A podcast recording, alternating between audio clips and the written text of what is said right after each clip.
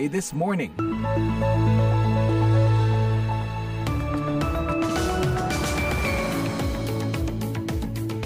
Selamat pagi pendengar, inilah Virus Morning di hari Senin 23 Juli 24 Juli 2023 bersama saya Eva Masreva dan produser kami Jimmy Manan.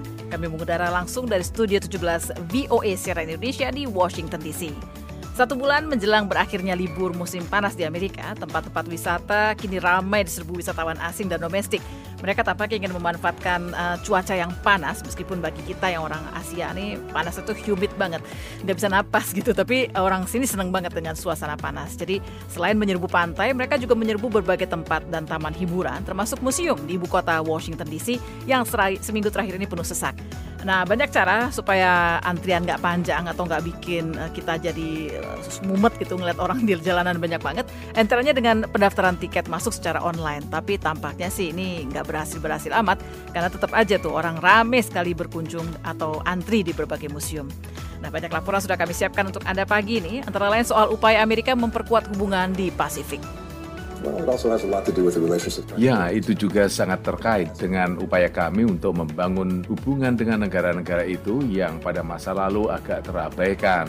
Dan jangan lewatkan laporan dari Indonesia soal kampanye dedolarisasi Rusia yang kembali dihembuskan Menteri Luar Negeri Sergei Lavrov saat bertemu dengan diplomat tertinggi ASEAN pekan lalu kayak beberapa negara pasti mempertimbangkan peran uh, Amerika Serikat misalkan oke okay, mungkin dengan Vietnam bisa dengan beberapa negara bisa tapi kemungkinan misalkan dengan Singapura saya nggak yakin tuh Seluruh siaran ini juga dapat Anda simak secara live streaming di situs kami di www.vindonesia.com atau melalui podcast View This Morning di platform podcast langganan Anda.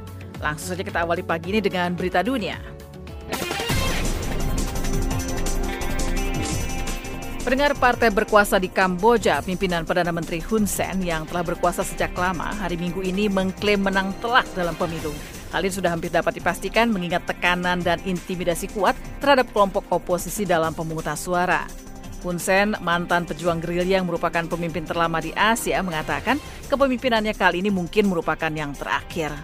Hun Sen yang kini berusia 70 tahun adalah otokrat tangguh yang telah memimpin Kamboja selama hampir empat dekade. Ia telah menunjukkan gerakan politik yang cekatan dengan tetap berada beberapa langkah di depan mereka-mereka yang berupaya menggulingkannya di tengah negara yang rentan pergolakan. Ketika perang berkecamuk di Kamboja tahun 1970, Hun Sen bergabung dengan pimpinan Khmer Merah Pol Pot. Ia kehilangan mata kirinya dalam pertempuran saudara itu. Ia menjadi komandan tingkat menengah di negara ultra komunis di mana sekitar 1,7 juta orang tewas karena kebijakan genosida. Ketika terjadi serangkaian pembersihan, Hun Sen melarikan diri ke Vietnam, tetapi kemudian kembali untuk membantu tentara Vietnam yang menyerang Kamboja, menggulingkan Pol Pot pada tahun 1979. Menyadari bakatnya, pasukan pendudukan Vietnam menjadikan Hun Sen, yang ketika itu baru berusia 20 tahunan, sebagai Menteri Luar Negeri. Dunia pun mulai menaruh perhatian pada pemuda berhati baja yang kemudian mendominasi Kamboja selama hampir 40 tahun. Pemberlakuan larangan ekspor beberapa kategori beras oleh pemerintah India karena kebijakan harga domestik dan kekhawatiran akan kekurangan hasil panen berikutnya dinilai dapat mendorong harga biji-bijian dunia saat kerawanan pangan menjadi keprihatinan serius. India yang merupakan pengekspor beras terbesar dunia menyumbang 40 persen perdagangan beras global. India mengekspor beras ke sekitar 140 negara. Ketika mengumumkan larangan itu Kamis lalu, pemerintah India mengatakan harga beras di negara itu setahun terakhir ini telah naik 11,5 persen, bahkan naik hampir 30 persen satu bulan terakhir ini. Dalam sebuah pernyataan, Kementerian Urusan Konsumen India mengatakan telah mengubah kebijakan ekspor guna memastikan ketersediaan beras putih non-basmati yang memadai di pasar India dan juga untuk menahan kenaikan harga di pasar domestik. India mengumumkan langkah itu hanya tiga hari setelah Rusia menangguhkan Black Sea Grain Initiative yang mengizinkan pengiriman gandum Ukraina lewat Laut Hitam secara aman, memicu peringatan bahwa kedua kebijakan itu berpotensi menyebabkan lonjakan harga. Paus Franciscus hari Minggu mengatakan gelombang panas di berbagai belahan dunia dan banjir dahsyat di beberapa negara baru-baru ini menunjukkan urgensi tindakan lebih serius untuk mengatasi perubahan iklim. Si stanno sperimentando qui in molti paesi eventi climatici estremi Da una parte varie regioni sono interessate Paus mengatakan, saya perbarui kembali permohonan saya kepada para pemimpin dunia untuk melakukan sesuatu yang lebih konkret guna membatasi polusi emisi. Ujar Paus pada akhir pesan di lapangan Santo Petrus, Vatikan. Ditambahkannya ini merupakan tantangan penting yang tidak bisa ditangguhkan karena ini menjadi keprihatinan setiap orang. Paus telah menyerukan kepada dunia untuk tidak lagi menggunakan bahan bakar fosil dan menjadikan perlindungan lingkungan hidup sebagai landasan kepausannya. Paus pada hari Minggu juga menyampaikan rasa solidaritas pada mereka yang terdampak krisis perubahan iklim dan menyerukan bantuan bagi mereka. Beralih kita ke Italia, Perdana Menteri Italia Giorgia Meloni hari Minggu menyerukan hubungan baru yang lebih setara antara Eropa dengan negara-negara asal migran dan juga negara yang menjadi tempat transit atau persinggahan migran. Meloni melangsungkan pertemuan bersama sekitar 20 negara, pejabat Uni Eropa dan organisasi internasional guna mengatasi arus migrasi ilegal. Kelompok-kelompok HAM melihat KTT satu hari ini sebagai wahana menciptakan peta jalan ke depan. Namun mereka khawatir hal itu akan menjadi kebijakan anti-migran yang menempatkan tanggung jawab pada Afrika saja dan membuat warga Afrika yang melarikan diri dari penindasan atau ingin mencari kehidupan lebih baik tidak lagi dapat masuk Eropa. Dalam pembukaan konferensi itu, Meloni mengatakan, Su una cosa voglio uh, essere chiara. Quello che noi inauguriamo oggi è soprattutto un dialogo tra pari. Arogansi Barat kemungkinan telah menghalangi solusi untuk mengatasi isu migran, ujar Meloni. Ia mengusulkan empat hal untuk kerjasama di masa depan, yaitu memberantas organisasi kriminal yang memperdagangkan migran, mengatasi arus migran dengan lebih baik, mendukung para pengungsi dan membantu negara-negara asal migran. Jalil Rahimi Jahan Abadi, seorang anggota parlemen Iran, mengecam kembalinya polisi moral ke jalan-jalan Iran untuk menegakkan aturan hukum soal wajib jilbab. Ia menyebut hal itu sebagai kebijakan yang salah arah. Sebagaimana dilaporkan kantor berita Jamaran pada hari Minggu, Jahan Abadi yang merupakan anggota Komisi Keamanan Nasional dan Kebijakan Luar Negeri Parlemen itu menyerukan kepada para pejabat untuk mencegah perilaku irasional dan menghina yang dapat menimbulkan dampak negatif pada hubungan pemerintah dan rakyat.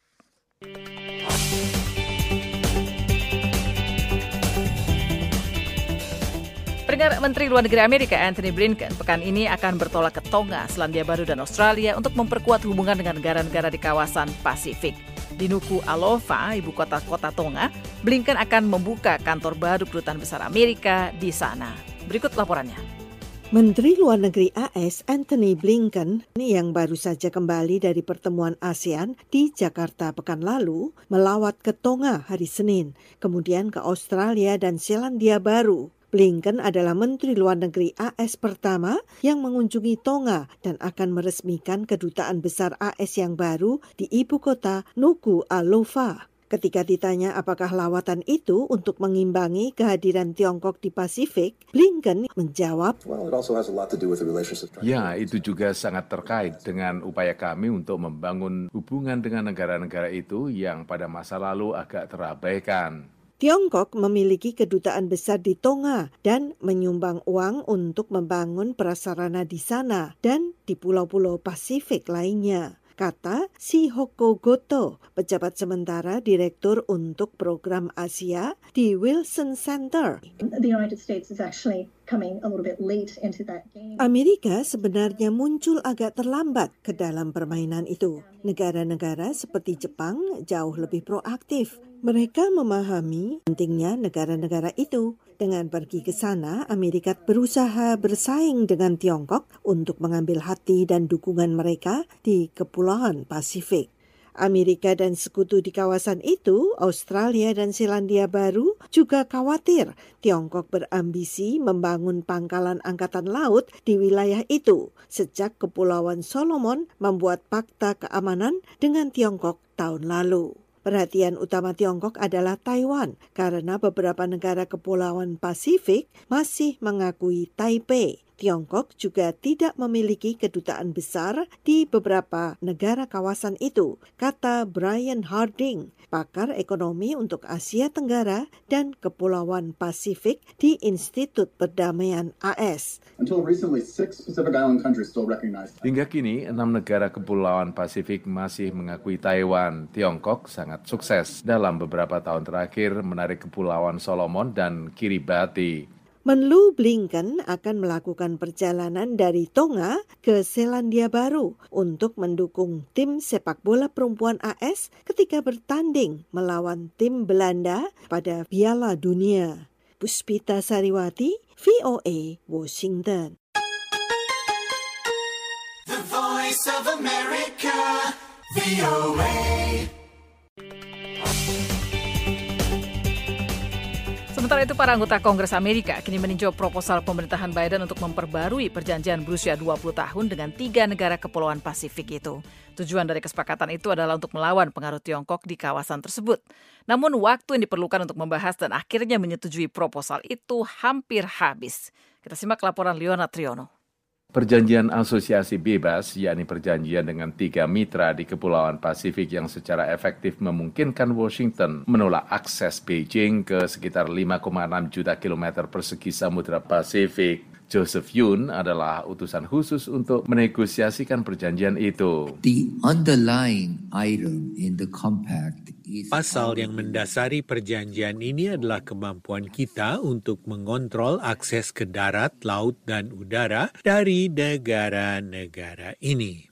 Dia meminta Kongres Amerika untuk menyetujui permohonan dana sebesar 7,1 miliar dolar atau sekitar 105 triliun rupiah bantuan ekonomi selama 20 tahun untuk negara Federasi Mikronesia, Republik Palau, dan Republik Kepulauan Marshall. Perjanjian yang berlaku saat ini akan berakhir pada 30 September mendatang. Terkait belum rampungnya pembahasan mengenai perjanjian dengan ketiga negara kepulauan di Pasifik itu, Randall Shriver, mantan asisten Menteri Pertahanan, menyampaikan pendapatnya. We need to get this done and I'm hopeful we will. Kita perlu menyelesaikan ini dan saya berharap kita akan segera melakukannya. Randall Shriver menjabat sebagai asisten Menteri Pertahanan untuk urusan keamanan Indo-Pasifik di bawah Presiden Donald Trump. Dia menambahkan, Japan, Korea, Australia, New Zealand, they're all Jepang, Australia, Korea Selatan, Selandia Baru, negara-negara itu semuanya khawatir kita mungkin tidak dapat memenuhi tenggat ini dan konsekuensinya akan membuka akses bagi Tiongkok. Konsekuensi seperti itu benar-benar terjadi. Bulan ini, Kepulauan Solomon dan Tiongkok mengumumkan perjanjian kerjasama kepolisian. Para kritikus khawatir hal itu dapat menyebabkan peningkatan akses bagi militer Tiongkok. Aumua Amata Coleman Redwagon adalah wakil dari Samoa Amerika yang tidak memiliki hak pemberian suara di Kongres Amerika. We have a duty to protect the interests of Americans and island peoples alike. Kami memiliki kewajiban untuk melindungi kepentingan orang Amerika dan juga penduduk Samoa Amerika. Tetapi walaupun perjanjian awal tentang bantuan ekonomi telah dicapai oleh Palau dan negara Federasi Mikronesia, hingga kini belum dicapai kesepahaman akhir antara Washington dan Kepulauan Marshall yang menginginkan lebih banyak dana untuk mengimbangi dampak uji coba nuklir Amerika selama beberapa dekade. Dari VOA Washington DC, saya Leonard Triono.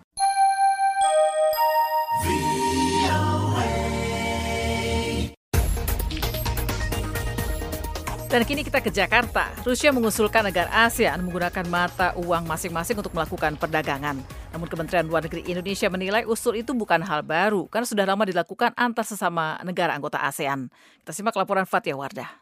Rusia mendukung upaya negara-negara anggota ASEAN untuk memperkuat penggunaan mata uang lokal di kawasan dan mengurangi ketergantungan pada mata uang internasional terutama dolar Amerika guna menghindari dampak luas krisis ekonomi global.